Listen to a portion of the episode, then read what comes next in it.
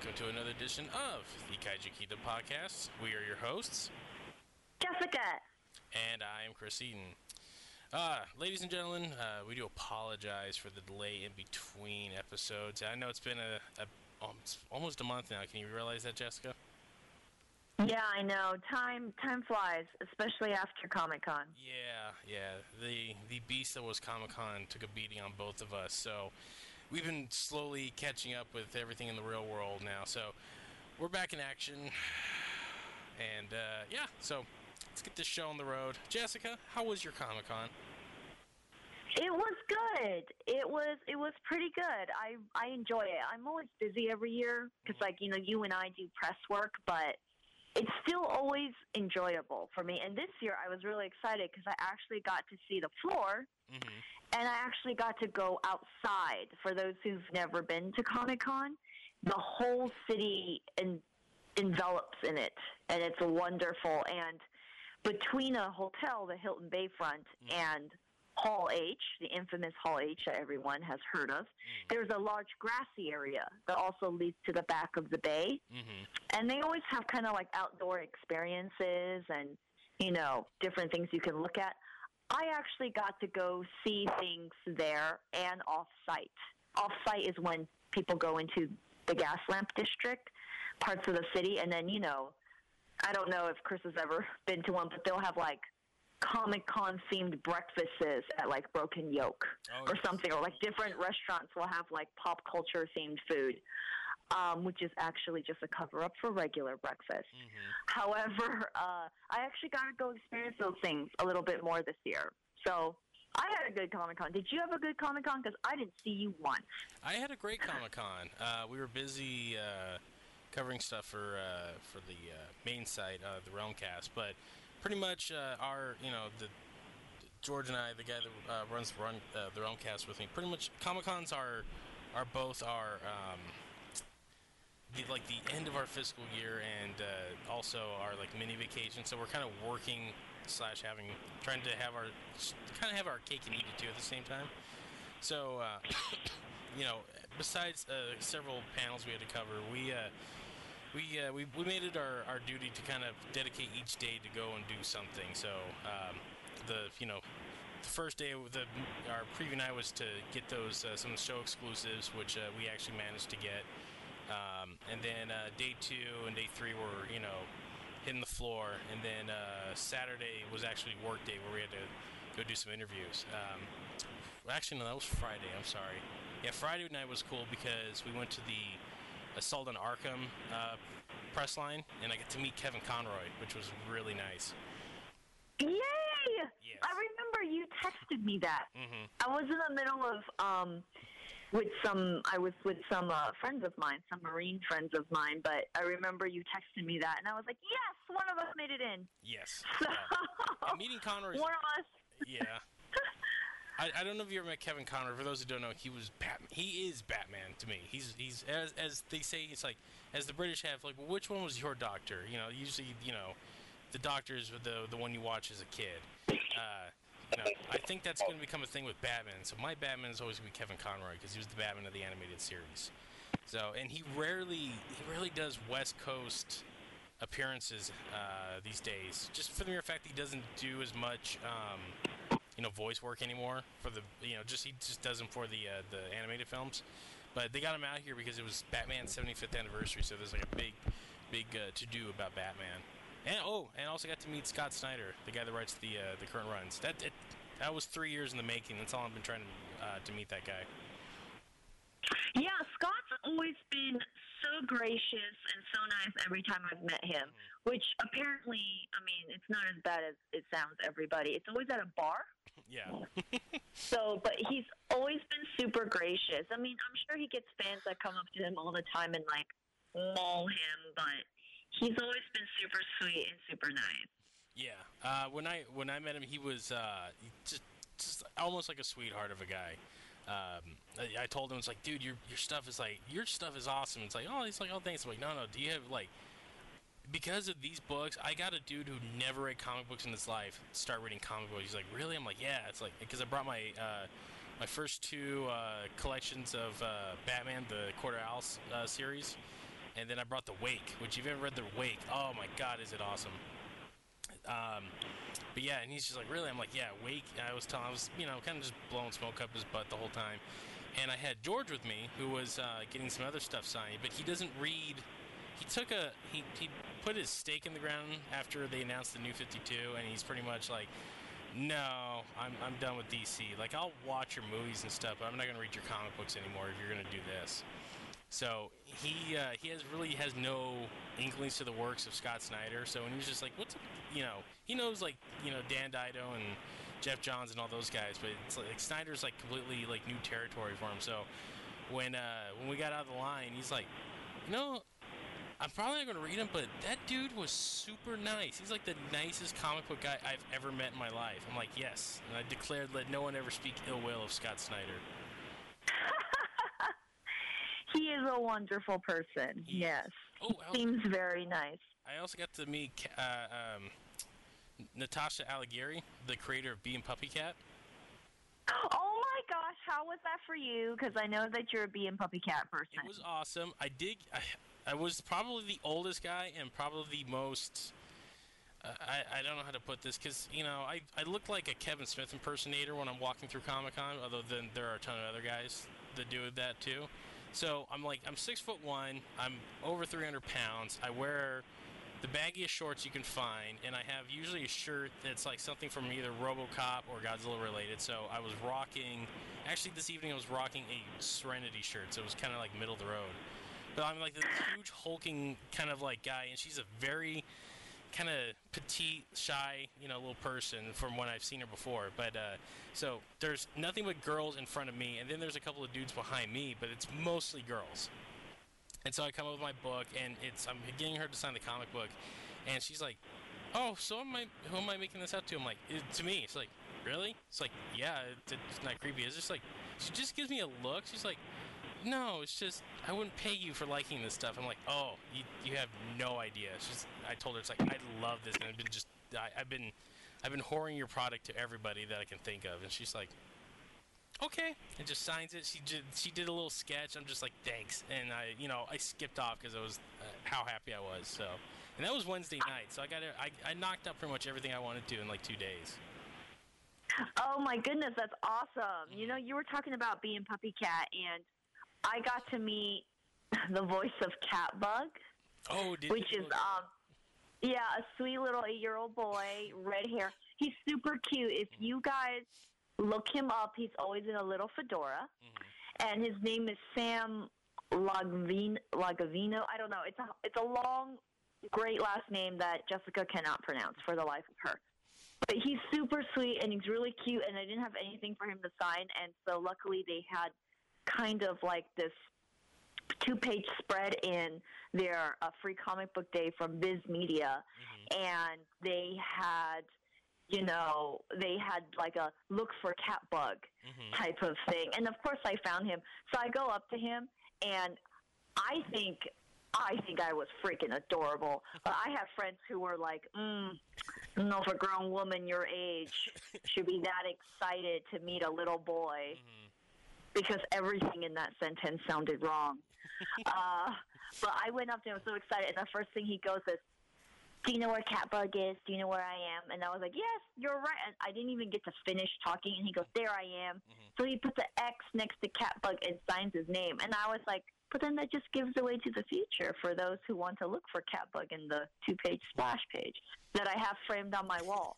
I thought I was going to sign the corner mm-hmm. or something, you know what I mean? And I got a picture with him.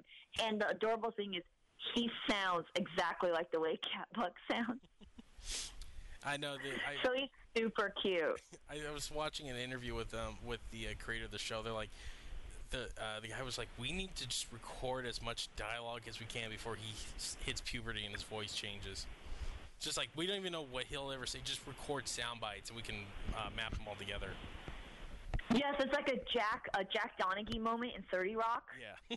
where like Liz realizes that he's reading all kinds of things that he would never say. Mm-hmm. Like, you know, I, I'm not so sure what they are, but for example, like, you know, Democrats are the best or something mm-hmm. like that. But well, the character is, Yeah. you know, a Republican. Uh, however, you actually find out that he goes, "Damn it, Harvard Business School," or something like that. He goes, "I knew I shouldn't have read the dictionary from A to Z for you guys." and apparently, they've been collecting sound bites for him Mm-hmm. to use against him, like in the future, where they're just stringing Jack Donaghy's voice together. But they should do that for Catbug. And I was reading on uh, Reddit, Ask Me Anything. Uh, Breehn Burns, I believe is how you pronounce his name. They were like, "Oh, you know what happens if you know the actor grows up, but then Catbug is still in the series, and the series continues." And he goes, "Well." They joked, but I'm hoping it is true. But they wanted to make him like a low-sounding motorcycle riding, like cigar chain smoking, you know, possibly womanizing, So you know, Catbug, and I thought that would be awesome. have Catbug grow up with, with the show. Yes, yeah, yeah, yeah. I, I, I thought that would be amazing. By the way, if anybody has no idea what we're talking about, it's uh, Catbug's part of a series called Bravest Warriors. It's on. It's a YouTube series uh, from uh, Cartoon Hangover. Uh, if you get a chance, go watch it. It's from the dude that created uh, Adventure Time. Even though he doesn't really have much to do with the show other than he created it, it is magnificent. And uh, you can see the Bee and Puppy Cat uh, pilot with it too. That starts pretty soon as well. So that's awesome. Uh, anything else did you uh, catch at Comic Con, Jessica? I did. I did. After you texted me about it, I think like a day or two later. Um, for those who don't know, um, it's technically four and a half days, five days at Comic Con. So when you're just like, how long has she been there? Um, about one or two days later, I got to go see the Godzilla in the back of the convention in the grassy area. The ex- the experience, the, this year's experience. Yes. This year's experience, which I took a lot of pictures of Mhm. until a friend of mine went. Because, okay, he is a beautiful, like 24, 28 foot tall Godzilla made out of what supposed to resemble rubble. Because, you know, from the ashes, right? Godzilla. He's like a phoenix. I don't know. But then uh, I saw it and I was like, oh my gosh, this is magnificent and great and everything is wonderful until because I couldn't tell it was dark on dark, even though it was daytime. Yeah. A friend goes, "Is is he got one arm?" And then I guess from the angle of my camera, I didn't see it, but it's just he's got one arm and he's got just wires coming out of the other arm. Yeah, there's a lot of rebar sticking out of Godzilla, which uh, So I don't know whether his arm fell by the by the time I got to go see him, or whether or whether he's always only had one arm because technical difficulties. Um, well, when you brought that up, I was because I, I noticed the same thing too. You had texted me uh, after you went, so she's like, did, did he always have one arm? And I actually started questioning that because the uh, the sculpture that they use is actually the sculpture they had at the LA premiere. So the pretty much Yes. legendary just packed it up. They're like, oh, we'll use it at Comic Con. uh, eh, let, let, let, let's give the people like a quick rundown of what the experience was. So behind the convention center, there's the, there's oh, as I call it, the grassy knoll. Um, it's pretty much where Warner, Warner Brothers has been taking it over for like the last couple of years. Um, so they had a, a Gotham, the new show, the new Batman show coming out, a zip line, which I know you got to do, right? I wanted to do it, but I ended up not being able to do it because the line wait was too long. But basically, it was a Gotham skyline, Mm-hmm. and you zip lined from the top to the bottom. You went up a flight of stairs. You zip lined all the way down, and when you made it toward the end, they took a picture of you, and you got a picture, and it says something like "Happy 75th Anniversary, Batman." Yeah, okay. Um, and it was it was wonderful. It was always a long line. Um, and when I couldn't do that, I decided to just finish the rest of the uh, grassy part or the grassy knoll, as you would say, uh, part of San Diego Comic Con. Yeah, I was too heavy. Once I got up there, like, yeah, there's a 250 pound weight limit. I'm like, curses. Damn my girlish figure. Um, but yeah, so uh, when you walk behind that, there's a, uh, a setup, and it's pretty much like a giant. Pretty much the, the statue is in the center, and there's a little booth to the side, and then they have like a walkway. So you walk around the statue in like a like a hoo- like a horseshoe shape, and there's a ton of like it looks like an alleyway, kind of the way it's assembled. Excuse me. And they have um, when you walk in, every inch is covered in something. So when you first walk in, there's like all the different international posters of Godzilla, like all like over the different cities. And then you get to a, a wall, and then it starts a bunch of fan art, and then there's just art all over the place from the film. And then there's a chalkboard towards the other end that has just people scribbled all kinds of stuff on it. And then you come around uh, to the opposite side, and there's a, a dude hanging out. He's like, "All right, when uh, what you're gonna do is uh, just we're gonna hit count of three, and then you're gonna do some sort of like crazy motion, like okay." And so he goes one, two, three, and pretend you're running or something like that. And then it clicks it. It's like, all right, here, sign this. And then uh, they email you their. Uh, it's pretty much like a little motion flip book thing. And then when you walk out, they give you a bag, which uh, really doesn't contain much in it. They had hats. I tried very hard to get a hat, but they would not give me a hat because you had to uh, do some interview thing with them. Uh, on the other side, though, there's a green screen where you can have your picture taking. T- I'm sorry, taken with Godzilla from the uh, the, uh, the the promo shot they had on the Empire cover, and pretty much you just stand there and make a funny face, and then they text that to you. So that was pretty much the Godzilla experience. It wasn't like last year's where it was like an interactive thrill ride that they uh, put together out of a uh, abandoned warehouse, but it was something. It was something that was better than nothing. So. But uh, when you uh, asked me about the arm, I uh, I went and looked up at the uh, the premiere, and turns out, yeah, Godzilla still had one arm. So uh, the statue was intact. It was just, you know, arm. Just he stands an arm. Okay, so it wasn't just me Yeah. and my friends who came like kind of close to the last day. I guess he really only had one arm. Poor Godzilla. Yeah. But a ton of rebar sticking out of him, like like he just went through a tornado. He did. He did. Yeah. And um, yep. Oh no. So, so Jessica, we should talk about some of the news that came out of Comic Con because there was more than just the experience and a couple of toys hanging around. Um, Legendary had a big panel on Saturday where they were, pro- I think they were the only one that actually were to reveal like a big surprise of any sort. Like everything else. They did. They did. I don't know where you were. Were you in there when it happened? Oh no, no, no, no! I, I, there was no way I was getting into that panel. Uh, that people were camped out the night before for the Warner Brothers panel, and not enough because I think, yeah, everyone was waiting for the Marvel panel that day, so people were just camped out. Yes. Yes, I, I only knew something happened because for those who don't know, if you're looking from left to right, imagine I'm speaking this left to right.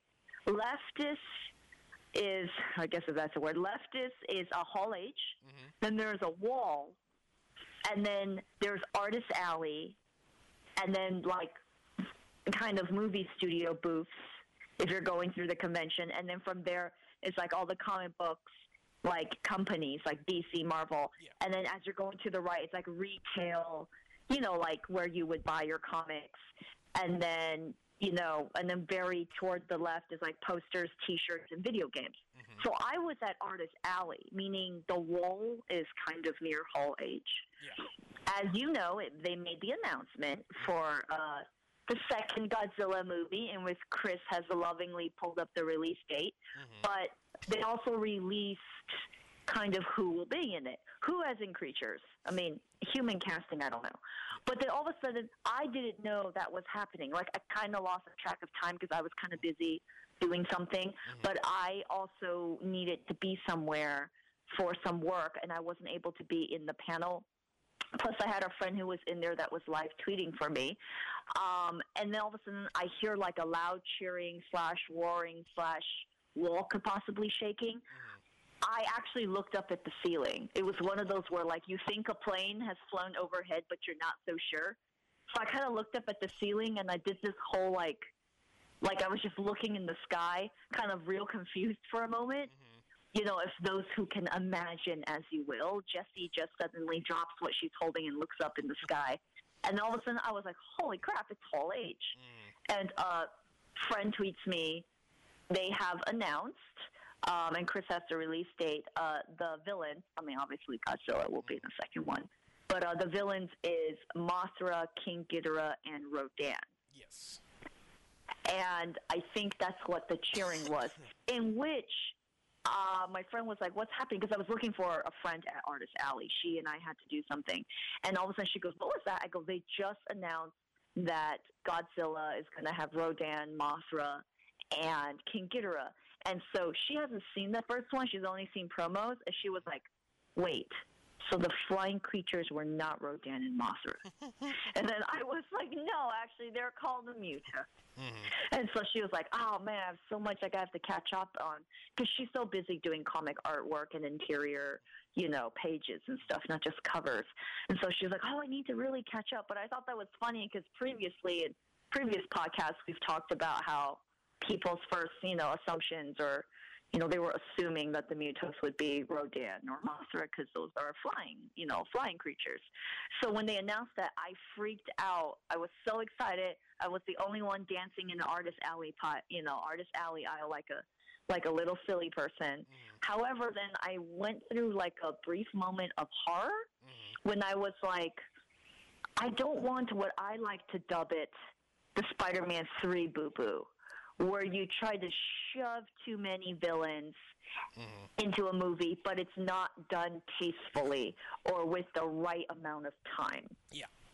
Some movies can do it great, Mm-hmm. and then some movies like suffer it. Mm-hmm. And this is more of an American movie. So I don't know. I, I hope that it's handled tastefully and well. And um, you know, you looked up possibly who may or may not be the writer. So um, I don't know. Take it away with release dates and everything. I was just there to hear the ending of the roaring, which I thought was going to turn into a thunderstorm. Well, pretty much, uh, I was keeping I was keeping an eye on uh, my Twitter feed, and from what I saw, it was like, okay, Godzilla announcement after uh, whatever Legendary was uh, like pushing at the time.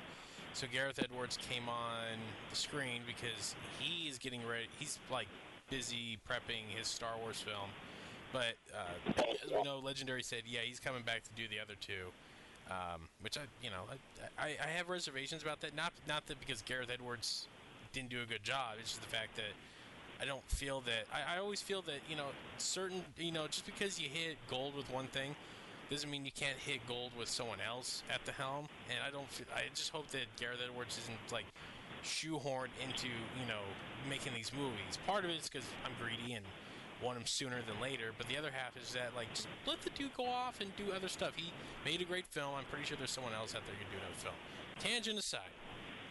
So he comes out, and then they're like, okay, so we got an announcement to make for the next film. They didn't announce the date at that time, but they like they show like a little um, like pre-packaged thing about Monarch from the uh, from the new film, the uh, the monster watching. Uh, uh, Black Ops group, if you want to put it, and that's when they made the announcement that uh, uh, Mothra, Rodan, and King Ghidorah are coming into the series. They they announced it's like yes, so we have these three monsters. They're coming in. Uh, they didn't announce all three were going to be in the next film, but that was like the consensus people were getting from it. So I said, okay, so they're going to make remake Ghidorah the three-headed monster because those are essentially the three monsters from that film. Um, other people are speculating that Ghidorah might be the Thanos, as I make air quotes. Excuse me. And uh, they're like, okay, well, we have one more surprise for you. Hold on a second. My prediction of like, oh yeah, they're just gonna create new, you know, monsters. Are just completely down the toilet on that end. At you know, literally the last uh, podcast, I made that that assumption. So that was that was pretty big at first, and people were of going nuts. And then uh, the legendary panel ran through. So the uh, the big reveal was uh, a narration. They went through their your your. I don't have the the who what the narration was. Kind of like the Godzilla one that they did a couple years back. And they're going through this primordial jungle. You come up to a, a giant skull cave, and they re- reel back, and the titles were Skull Island. So they're making a King Kong movie based on it looks like Kong's exploits on Skull Island. So before, if anything, it's a prequel or if not, like a complete reboot of Kong, which is kind of pretty big considering a lot of people either love or hate the Peter Jackson film from God, it's almost ten years ago now. Good God. But uh, it, I, uh, it, it's like not. It's not, uh, you know, a secret that Thomas Tull loves King Kong. Like he loves giant monsters, and uh, now that uh, he's at Universal, he gets to do a King Kong film. So um, the only thing that's come out about it right now that um, It's coming out in 2016. Uh, they, they, they've slotted a November 2016 slot for it. Now, that might change because there's no. The only person uh, announced for it right now that's even be working on it is Max Borenstein, who wrote uh, the Godzilla, the previous Godzilla film for Legendary. He's uh, working on the script right now, so there's no you know, stars, nothing else, no director attached to the ones that they have announced. But I'm assuming under Legendary, and the fact that they're not going with, uh, they're they're definitely not going with another remake of the original story. They're going with just a like a, what it seems like it's going to be just Kong and a bunch of dinosaurs beating the crap out of each other. I'm s- suspecting. Uh, I have high hopes for this, and that was actually uh, that was a huge surprise. I kind of went nuts. And then the rumors started buzzing. It's like, what? Legendary's doing a Kong film? Does that mean we're gonna get King Kong versus Godzilla soon? And I don't think that that's going to happen. Now, crazier things have happened. I've made two declarations so far on this podcast that have been completely wiped off the, the map of not of you know not being anywhere where I was thinking. But I do believe that the agreement with Warner Brothers right now, that Warner Brothers continues to uh, to make the Godzilla films with Legendary. Uh, that's part of the contract. So Legendary keeps making the Godzilla films. They do it through Warner Brothers. And not only that, um, Toho, I believe, has to sign off on possibly doing another Kong, fi- uh, uh, doing a King Kong versus Godzilla film. Now that I could see Toho going, okay, cool, yeah, yeah, we're, we're down with that. I just don't see Legendary going, yeah, let's we're going to do a Kong film and then we're going to have Godzilla and Kong fight each other again. That might happen, but that's like so far off in the in the future, if if it even does happen, that uh, I I don't I wouldn't put any stock into it right now. I think I would. I think, Actually, yeah. I would think. Yeah, I would I would say I would say the same. hmm Yeah, I don't see that happening anytime soon. I don't see that announcement coming. I mean, people keep asking uh, them now, it's like, oh, you're going to do a Godzilla Pacific Rim crossover, and they keep saying it's like, no, no, they're two different things, and you know, there's a bunch of legalities with that and stuff too. It's not just because um, uh, Legendary has the right to use Godzilla and make Godzilla films doesn't mean they can just start tossing stuff in there all they want. Uh, that Toho's very stingent with what you can do with the character. Uh, from what I've gathered from um, uh, the IDW series, I mean, if you notice that uh, IDW's begun to cross pollinate some of their licensed characters, like GI, uh, Ghostbusters and uh, X Files and stuff like that. There's nowhere you don't see Godzilla anywhere near that, and from what I know is because Toho won't allow them to do that kind of thing. They're just, like, no, you, Ninja Turtles and Godzilla will not be meeting anytime soon. You just make Godzilla movie or stories, and that's all you can do. So, um, and plus, they made Godzilla so damn big in this new movie. You would almost have to kind of finish the series, start it over, and make him smaller in order to have him fight King Kong in any any sort of uh, functioning matter. Like, and I love King Kong versus Godzilla. The original one's one of my all-time favorite Godzilla films. It's definitely my top five. I would love to see a new version. I just don't think it's going to happen. And if it does, it's not going to happen anytime soon. So that's Right. my take. Right.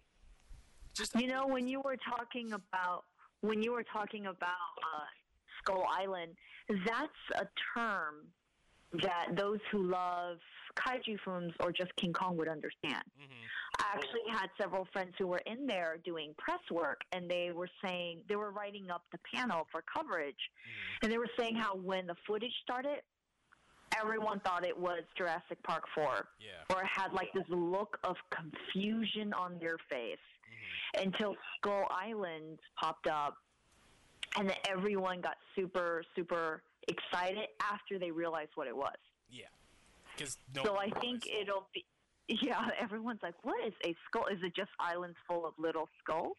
Um, so I think it'll be something that's interesting. Um, I hope the name will help it to market Yeah. because much like Scott Pilgrim, Mhm. which some people had no idea what was happening just by the title of the name. Yeah. Uh, it's a little bit hard, you know. You so I think, but King Kong is a recognizable character. That this will be a new way for them to kind of market the King Kong franchise through other words. Like Batman doesn't appear in the word The Dark Knight Yeah. but people know Gotham, the Mm. title, the word Batman isn't on there. Yeah. But you know, Caped Crusader will probably be a little bit harder. But um, you know, it's something like that that really helps. Mm-hmm. So hopefully, you know, people will kind of get to know Skull Island to be synonymous with King Kong as it should be.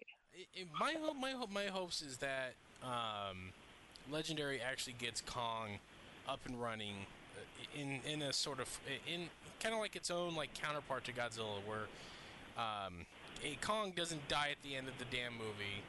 B they and they kind of go like the Toho route, where they kind of make him a little more wacky and have a little more fun with him, like Kong finding like a new monster like each movie and you know, because look, I love, I love King Kong escapes. And it's dorky as hell, but there's just the, the, movie's so like just it's like a pulpy adventures film. It's just like why couldn't anybody, especially the American movies, like why could one they look at this and it's like this is where we should be going. Like even uh, the the the Dino De Laurentiis film in the '70s, all it did was mm-hmm. all it did was rehash the original Kong, and then they made King Kong Lives, which you know, less said the better.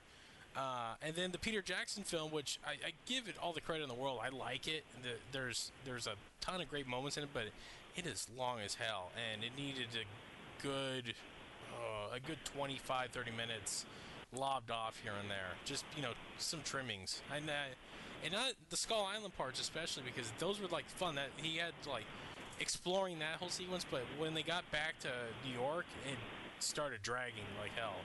So the idea of making Kong into like a like a Toho S series of just having him fight like different like monsters and stuff like that, I'm down for that, and hopefully they can they can get that going, you know. But we'll see. Uh, as for other stuff, uh, they've announced Godzilla 2, and later, earlier this week, as we record this, they actually announced the release date. So we know that Gareth Edwards is getting ready to shoot uh, his Star Wars film, which comes out December 2016. So two years from now. So you do the math. 2016 he's doing the rounds, and then he's got to prep shoot for 2017, which means we are not going to get the next Godzilla film until 2018. Which, when that happens, that will be on June 8th, 2018, tentatively. So I will be 33, 34 so it's a long. It's four years. Yeah, 34. It'll, it's four years away till we get another one. It's gonna be a long time, but we do get a Pacific Rim movie before that, so that's a little bit closer than than this. Um, you know, one would hope that you know Japan would pick up some of the uh, the the hustle and bustle a little bit.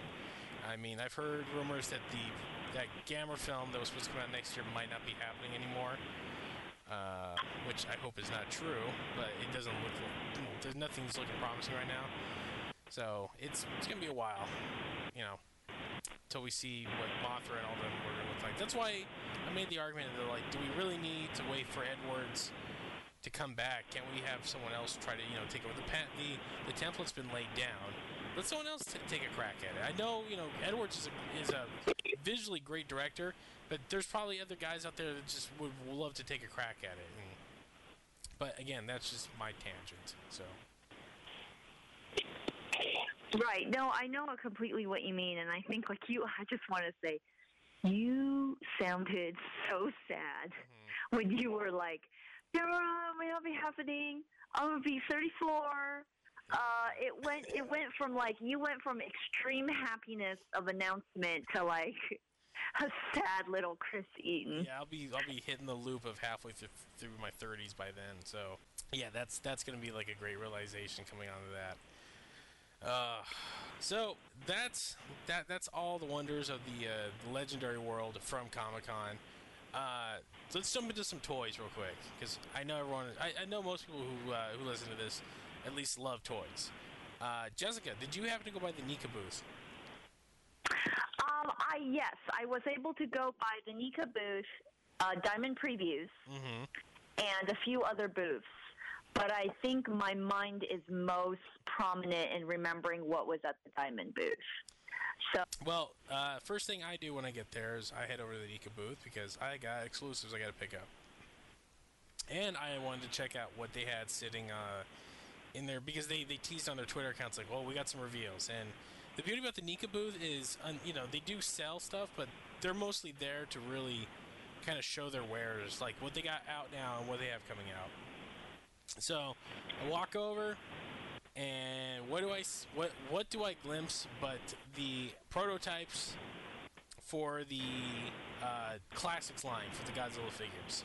So they have uh, they had a city build up, and then on one side they had the '94 Godzilla, which is coming out in September, and then on the other side they had the '85 Godzilla, which is the one I was more excited about because that's the only figure style I don't own. I don't own that in the uh, the Bandai line because they never really made more than two, and they're expensive as hell to get a hold of. So, uh, Sino up close, which was awesome because I I loved NECA's uh, legendary figure. It's like a cheaper. I, when I say cheaper, I'm like I'm just meaning a dollar value uh, alternative to the uh, Bandai Monstar figures. There's a ton of articulation. This thing is solid too. It's awesome. So uh, they said they're bringing that same articulation to these other figures. So they, they got me excited. Um, the 85 or 84 Godzilla, whichever one you're looking at, the 1985 Godzilla, the head sculpt was a little off, and I was looking at him like, it's there, but it's just like something was off about it. And uh, a couple of days later, when after we left Comic Con, I was looking on some of the uh, the message boards, and I noticed a ton of people were complaining about the head sculpt on the uh, Godzilla. So NECA said, "Okay, we heard you," and they released a new shot of the '85 uh, with a brand new head sculpt. It actually, it's it's a million times better. It actually looks like it came right out of the film. So those two got me excited. They had the 12-inch uh, figure there, which I'm waiting to get because it's like 60 bucks. Then on the other side of the cabinet, which is where things got really exciting. So they had uh, the 18-inch Gypsy Danger figure on one end, and on the other end, they had the 18-inch Cherno Alpha figure, which looks freaking awesome.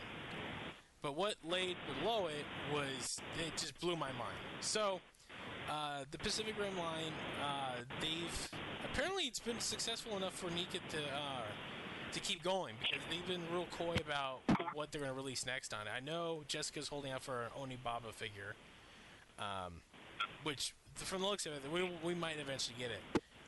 But it's the fact that they finally ran out of Jaegers from the film. Like the main Jaegers have all been done, so it's like, well, what are you going to do next? So to my to my grand surprise when I walk up to the to the to this side of the to, of the uh, this for Tactic Ronin. Like the I just love the design. The, the Japanese Jaeger you see in the uh, the the flashback footage with the two uh, blades on the arms. That's standing there. I go nuts. But behind it what drove me even more nuts because they had Romeo Blue and uh, uh, where is it? Romeo Blue and Horizon Brave, like the two, the one you see uh, fight um, and and the parade, and then the other one was being built in the uh, flashback footage. So we're getting all the flashback Jaegers now. That was cool. And then they had a, when I when I took the initial pictures you see on the site or on the Facebook page, they had it underneath a blanket, but pretty much uh, Otachi is being released too. And the Otachi figure looks amazing. It's uh, I don't think it comes with the wingspan, but it's uh, it's a long figure. It's a brand new sculpt, so they're not reusing the body like they've done for uh, for the last couple of kaiju. And if it's any indication, uh, the, the line's continuing, and uh, it's a good thing. So that means Jessica's going to eventually get an Onibaba figure uh, down the line. Yes, that and the plushie. Yes. One day, people, it is coming. I will get that plushie. So I was quite excited. So they uh, they didn't announce a release date for the uh, for the Jaegers yet, but I know this the day that those hit the shelves, I'm buying them up because they the, the I I, there, I have some issues with the um, for, for, for, with the make of some of these uh, uh, Pacific Rim figures, but for the most part, just the art, the the look of them have, have been fantastic. So I, am a I'm a big toy guy, so that uh, this is the stuff I love. Jessica, you went over to the Diamond uh, booth. What did you see? So over at the Diamond booth, and I'm pretty sure Chris, you may have saw the same things I saw because we talked about it briefly. I didn't know because what I do is at the Diamond booth, I do a outside, the outside of the booth, I do kind of a walk around. Mm-hmm. And they had, for those who are listening and know other men and women in your lives who love the BBC One, Benedict Cumberbatch, Martin Freeman, Sherlock, they have these figures that are $300 each.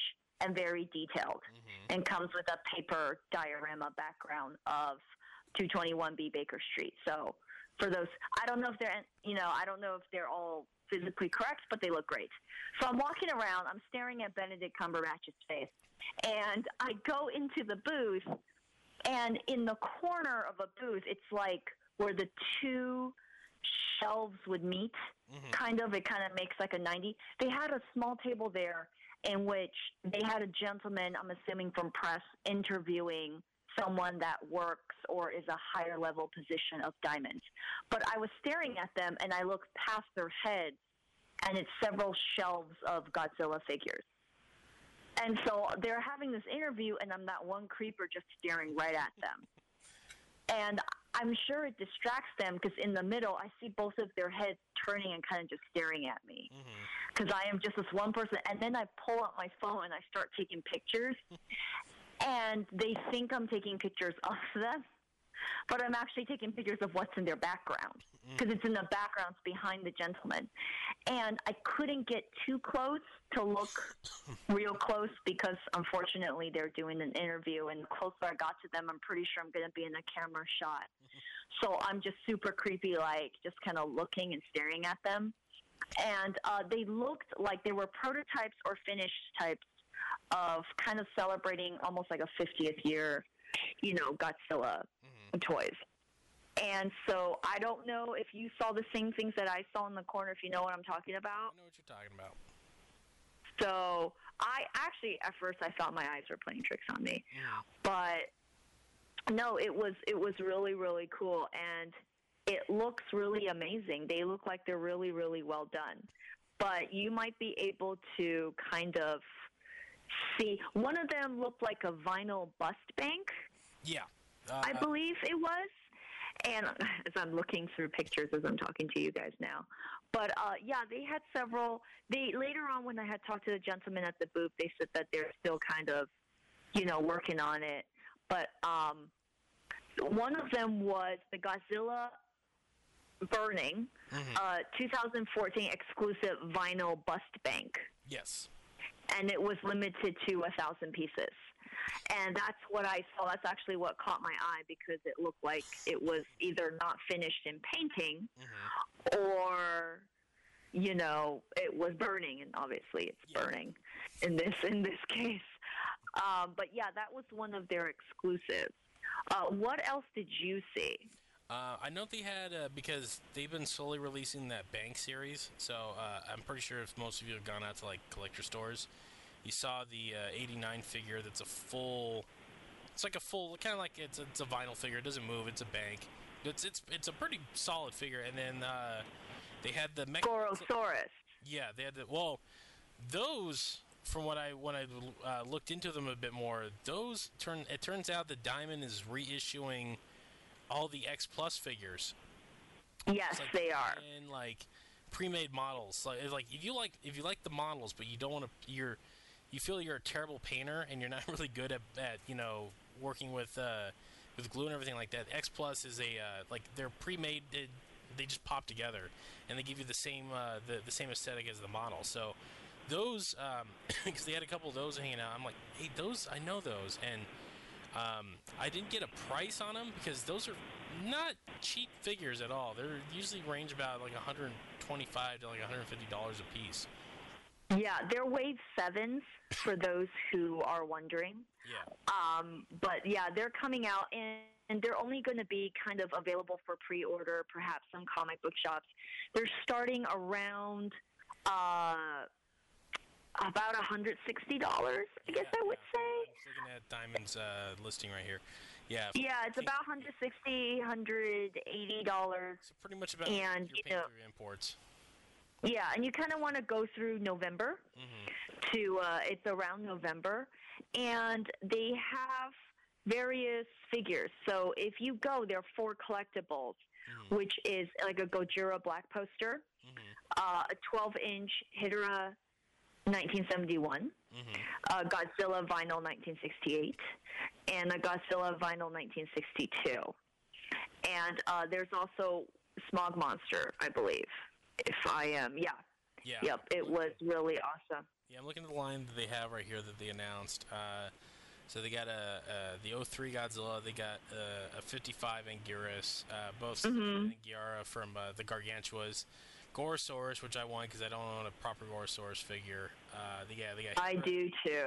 Yeah, classic, Yep. classic Mecha Godzilla. Um, most of the uh, the major suits. Um, uh, Larva Mothra. There's a, a, a Varan, which was surprising to me, and a Minya.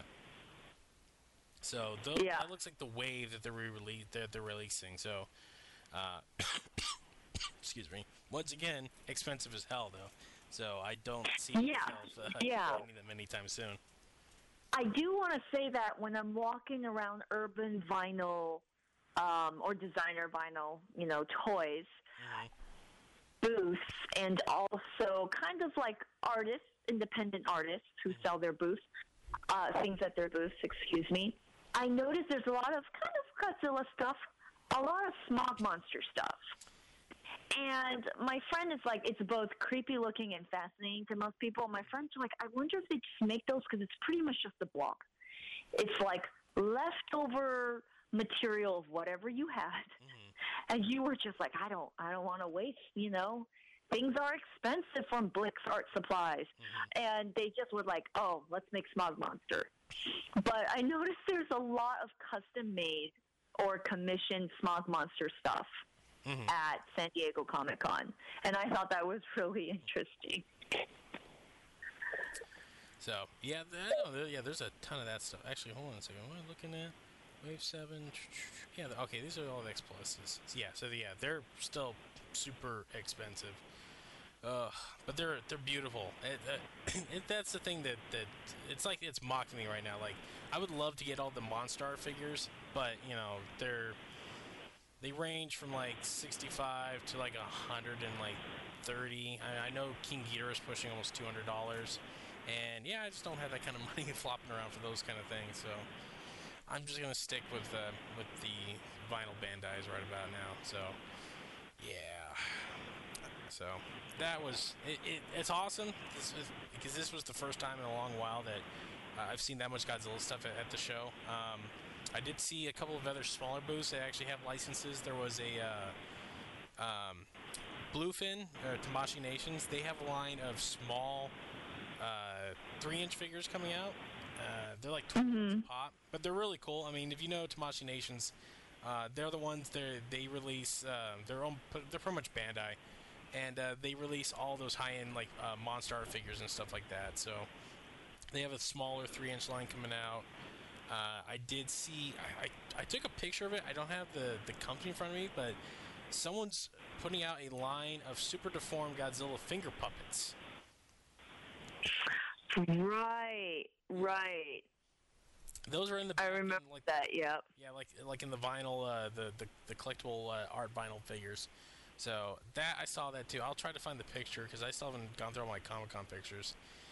And uh, um, yeah, I think that was it that I can remember right now. There was you got to remember the the place is the size of Disneyland, and it is a sensory overload if you've never been into Comic Con.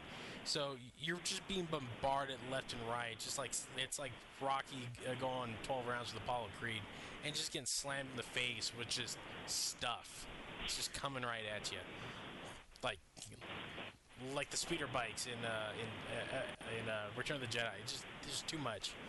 So if we uh, if I remember anything else, I'll put it up on the the Facebook page. As excuse me. So last last bit of thing dealing with Comic Con and Godzilla. Uh, the Masquerade, which is a uh, staple, it, it's a it's a staple event for uh, for the show. Um, this year, the group winners were, uh, as the best way I could put it, were Godzilla burlesques. Uh, it was a group of four women. Now there was no drop in the tops like you would see in a normal burlesque show, but they were dressed like sexy Godzilla characters. Yeah, it's a it's a sight to behold. There's a girl that's dressed like Ghidorah, so she's got the two heads on her arms and like another head as a hat. There's a god. There's another girl wearing a Godzilla hat and like a skirt that turns into a tail. A Mecha Godzilla the same way, and then there's a girl dressed like Mothra, and she's wearing like a Mothra beanie and wings and like a sexy outfit and everything. It's it is it is definitely a sight. Um, I didn't get to see these guys because I was um, I was out covering something uh, that I didn't get to watch. The, I normally watch the masquerade uh, out in the, uh, the. It is definitely in a sight. Um, I didn't get to see these guys because I was um, I was out covering something uh, that I didn't get to watch. The, I normally watch the masquerade uh, out in the uh, the Sails Pavilion, but this year I didn't get a chance to really watch it. So I would probably would have gone nuts seeing this, but. They won, uh, yeah, best in show for uh, for a group performance. So I didn't get to see what the performance was, but all I know is they were sexy Godzilla, and I don't know how to. What I honestly don't know what, I feel about that, other than it's like, eh, good on them. Something Godzilla got recognized. It was very interesting. You showed me because I am never really able to make it to the masquerade every year. I usually have a couple networking events or just parties and or just rest. Friday night I actually collapsed and just passed out uh, of San Diego Comic Con, and I didn't get to see it. But I always try to look at all the costumes online. This year I've gotten around to some of them, but you know Chris graciously sent me the photo and it was I've seen pictures of uh, Star Wars themed burlesque or Batman villains themed burlesque, but I saw the Godzilla one, and it's both very well done in terms of costume, and you know not over the top in sexuality or anything. It's actually really nice. and It was tastefully done, and I really enjoyed it. I liked it. Mm. Actually, I'm very impressed. They were very well done. So I was kind of like, oh, yay! I mean, growing up, I never thought I would see a kaiju themed burlesque, you know, troupe, but, you know, anything is possible. So, yeah, so overall, Comic Con fun. I just, uh, it's a heck of a show. Something that, um, if you've never done it, I would recommend at least doing it once. Uh, it's definitely not for everybody, especially if you don't like crowds. If you're like me and you like the thrill, the challenge of fighting all these people, uh, it is it is uh, truly something said to behold every year. Excuse me. mm. Ah, a little something fine. Dry throat. So, uh, moving away from Comic Con, Jessica, I know you are a teddy bear connoisseur. You're stuffed, actually, a stuffed animal connoisseur of sorts, are you not?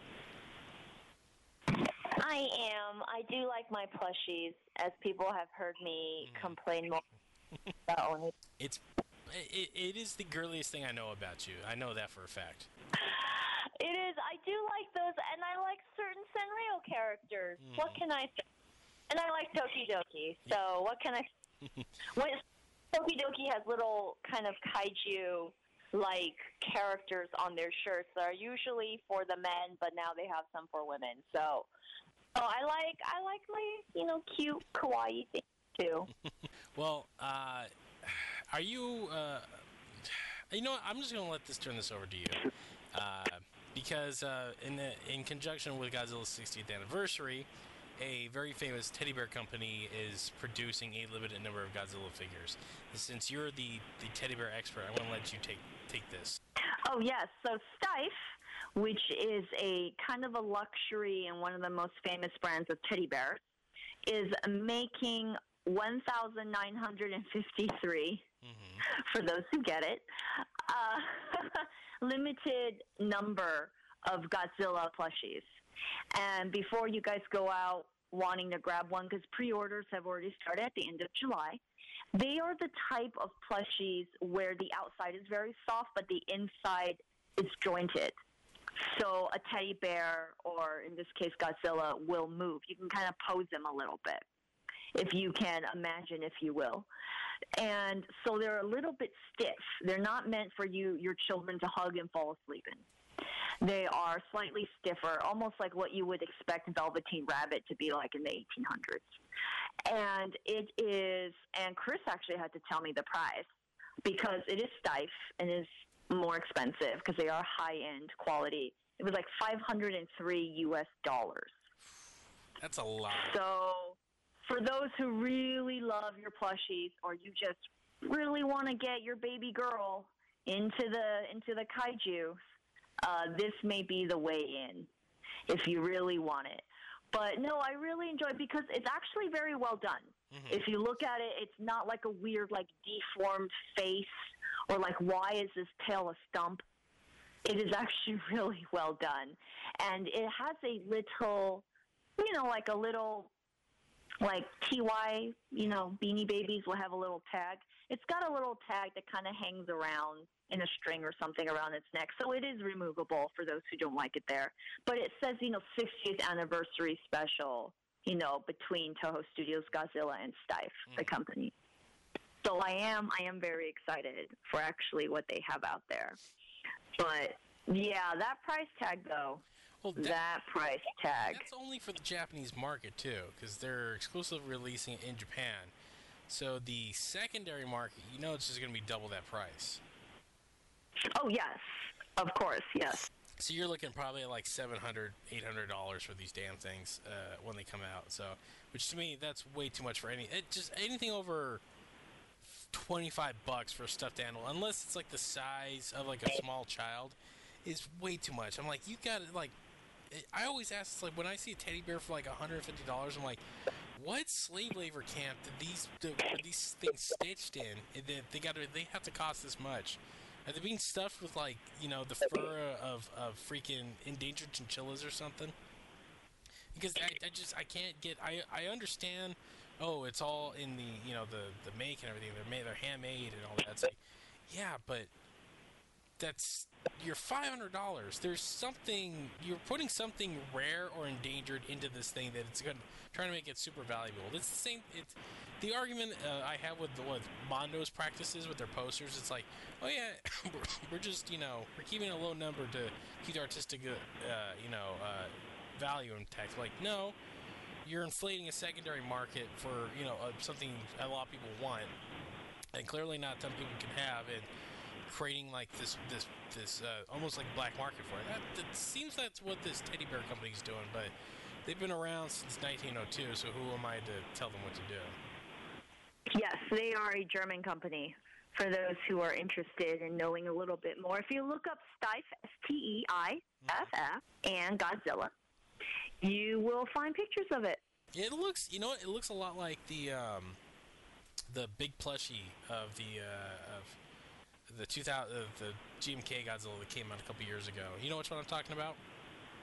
Yes, I do. The oversized. I one? do. It's like two foot tall. Yes.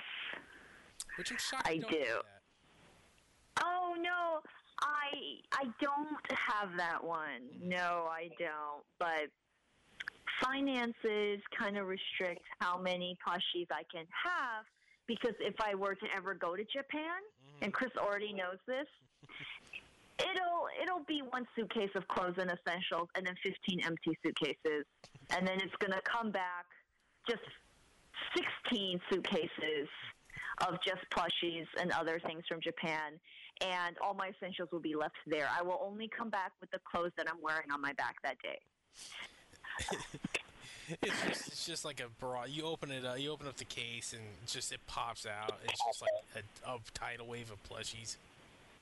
It is. It is. It'll just be a tidal wave of plushies. I've actually had friends who've traveled with me, Mhm. and I've, uh, you know, you always madly pack, you know, the night before you take off. You you always think, oh, I'm gonna I'm gonna pack four days before I take off. You know, giving me no. Somehow you always buy souvenirs on the last day. I don't know how it happens, but then I've actually had friends, and I hear them go, and I can hear like this sigh from the other room because you know we always share hotel rooms. It's just cheaper. And I go in, I go, "What's wrong?" Because everyone's packing. They're like, "Jess, we're we're already deciding and figuring out what we can leave behind, so we can leave room for your stuff."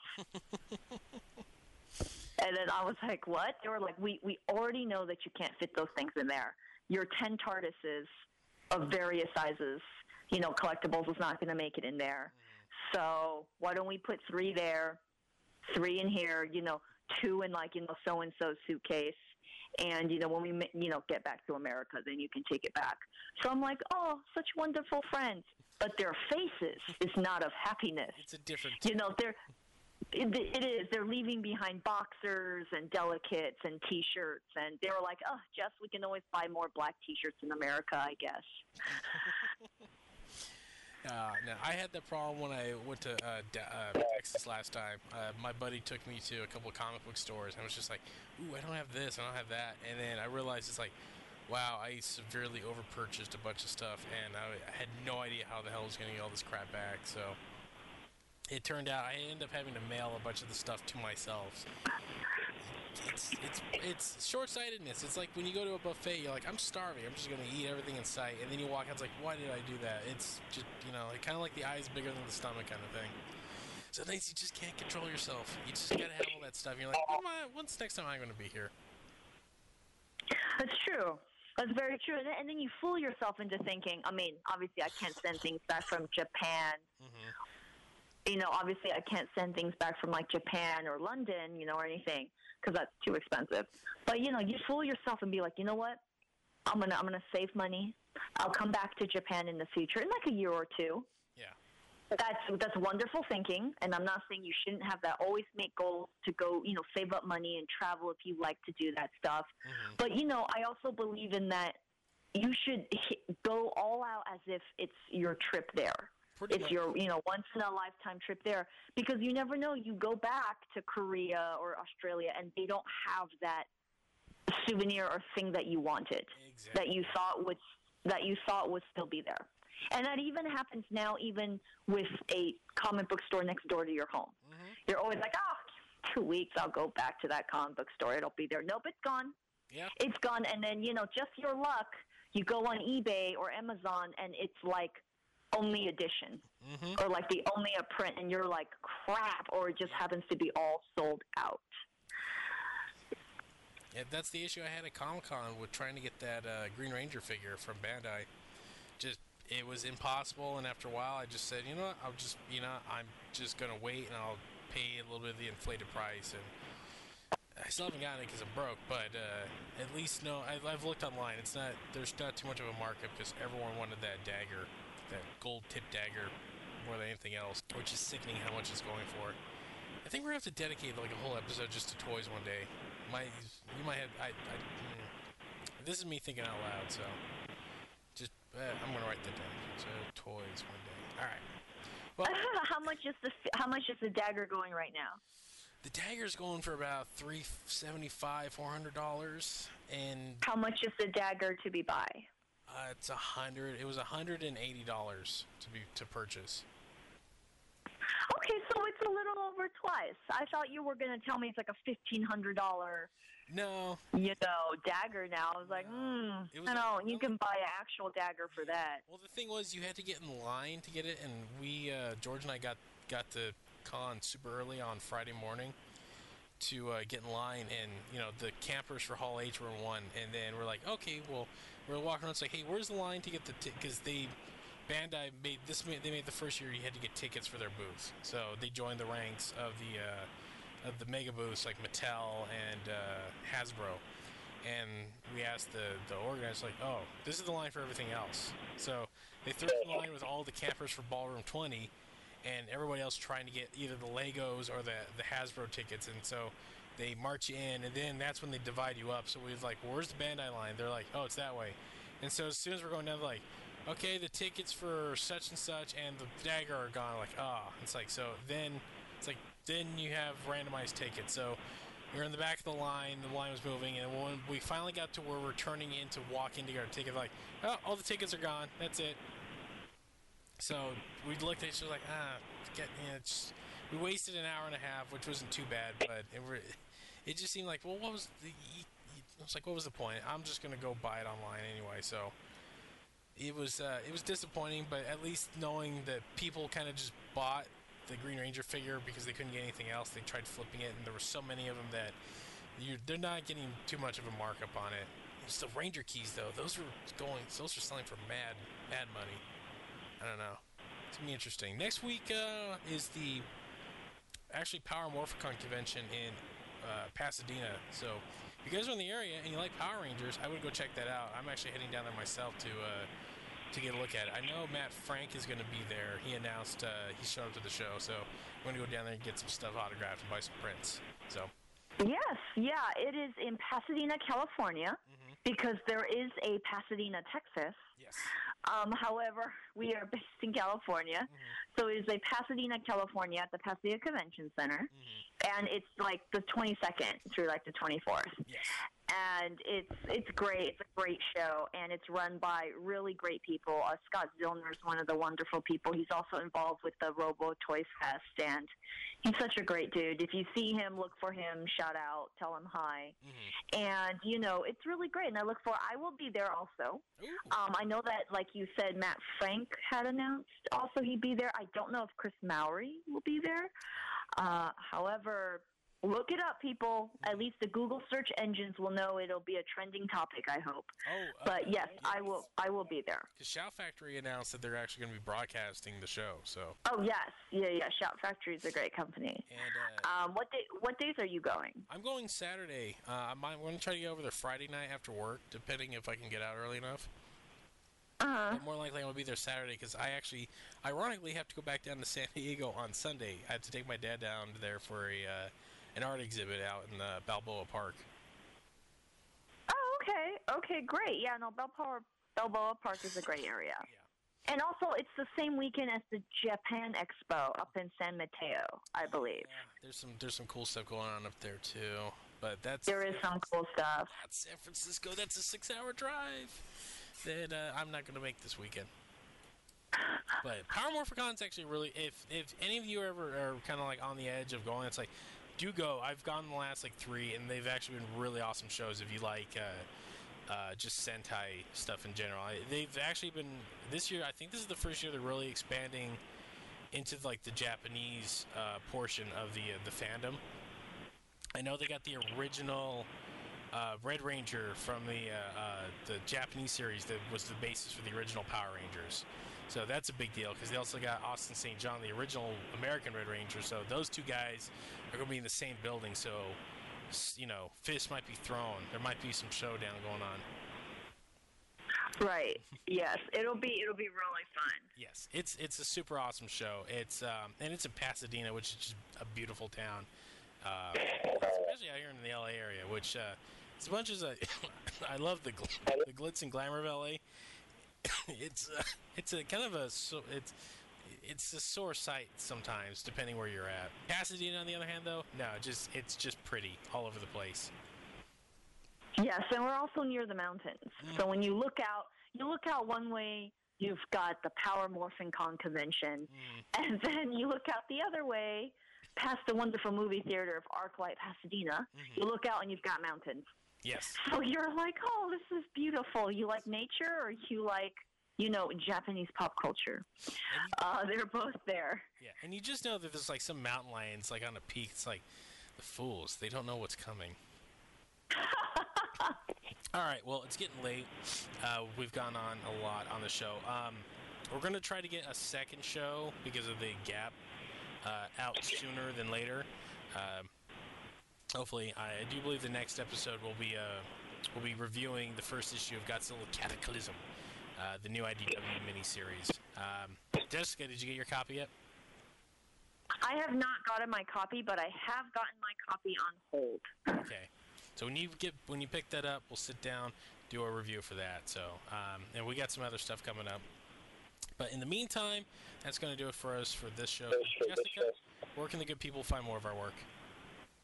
Yes. I believe that for those who, and I'm not encouraging, but if you feel the need that you can't stop being a troll, uh, we do have. So yeah, so uh, definitely go check that out. It's it's it's quasi related to uh, to what we talk about. I, I know there's a ton of people that on on this that listen to this that uh, have some sort of uh, fondness for Power Rangers. Uh, we've gone on a lot on the show. Um, we're going to try to get a second show because of the gap uh, out sooner than later. Um, hopefully, I, do believe the next episode will be uh, we'll be reviewing the first issue of Godzilla Cataclysm, uh, the new IDW miniseries. Um, Jessica, did you get your copy yet? I have not gotten my copy, but I have gotten my copy on hold. Okay. So when you get when you pick that up, we'll sit down, do a review for that. So um, and we got some other stuff coming up. But in the meantime, that's going to do it for us for this show. Jessica, where can the good people find more of our work? Yes. I believe that for those who, and I'm not encouraging, but if you feel the need that you can't stop being a troll, uh, we do have a wonderful email address. Mm-hmm. We are the Kaiju Kingdom podcast at gmail.com. We are also at the same name for uh, Tumblr, the Kaiju Kingdom podcast.tumblr.com. On Twitter, we are just the Kaiju Kingdom due to the limit of characters. And on Facebook, we are the Kaiju Kingdom podcast. And so you can find us there and you can like comment, click like, tell us what you like or don't like, you know, and we will definitely take your, you know, suggestions, you know, under our hats and we will definitely think about it. But we love feedback. And so, you know, please be our friends and follow us and we would love to interact with you. And where can they find more of your work, Jessica? For me, I am Jessica, all one last name, the comic book girl on Facebook. Feel free to Facebook friend me. Uh, please inbox me and let me know where you heard me or you met me or you think you saw a glimpse of me running toward like a food truck or something, which is also one third of the time when I'm doing at a convention. Uh, if I'm outside, I'm probably near a food truck. So because you know I I hate to to miss out on not accepting your friend request because I can't tell the difference between you and a random stranger. Mm-hmm. So let us be friends. And then from there, I'm also on the comicbookgirl.com and girlongeek.com, and you can find more of my stuff there. And from there, it kind of all blasts out to all the different social media sites that I'm on online. There's so many to to be up. There's Pinterest now, Tumblr, Vine, Instagram it's uh, it's crazy. You just recently did a, has. I mean, you just recently did a sit-in on another podcast, didn't you? I did. I did. And you briefly talked about Chris was wonderful. He texted me the day of my podcast. You know, lovely words of encouragement. Um, your lovely words of encouragement was great. And I was like, one person will watch me live. But um, I'm actually about to link the YouTube video onto my Facebook, so feel free to friend me. And at least we'll have, you know, recorded views up. Mm-hmm if not for live views, because I understand time zones and people have different work schedules. But it was on pursuitery.com uh, with another lovely name, uh, uh, lovely lady, excuse me, by the name of um, Amanda and our host was Evan, and he they were wonderful people. All right, and uh, you can check out more of my work over at therealmcast.com, where I host Take Two uh, with uh, George, where we talk about all the news. And currently, uh, I have a second podcast called The Rundown, Legend of Korra, where uh, we break down each week's episode of Korra, or The Legend of Korra from uh, the Avatar series, with my co-host Sergio Sanchez. And uh, if uh, always, you can always go to panzercrush.com where you can download this show. Again, I'm still working on the back end of getting this up on Stitcher and stuff like that. So it's coming. I know I keep saying it. I sound like a broken record, but it will pretty soon. It will. You'll be able to download it without having to click something all the time. I know that's a contention point with some people. It's like you gotta go to your site and click. I just can't go to iTunes. It's like, no, not yet. I'm still working on it. I'm a busy and lazy man all at the same time. I know it's a conundrum. So, uh, but you know, it's just a couple of it's just issues of certain things that are just still blocking the way, and uh, I'm trying to work through them. So, uh, all right. Well, on that note, that will do it for us for this week. So, for myself and Jessica Singh. Thanks for listening.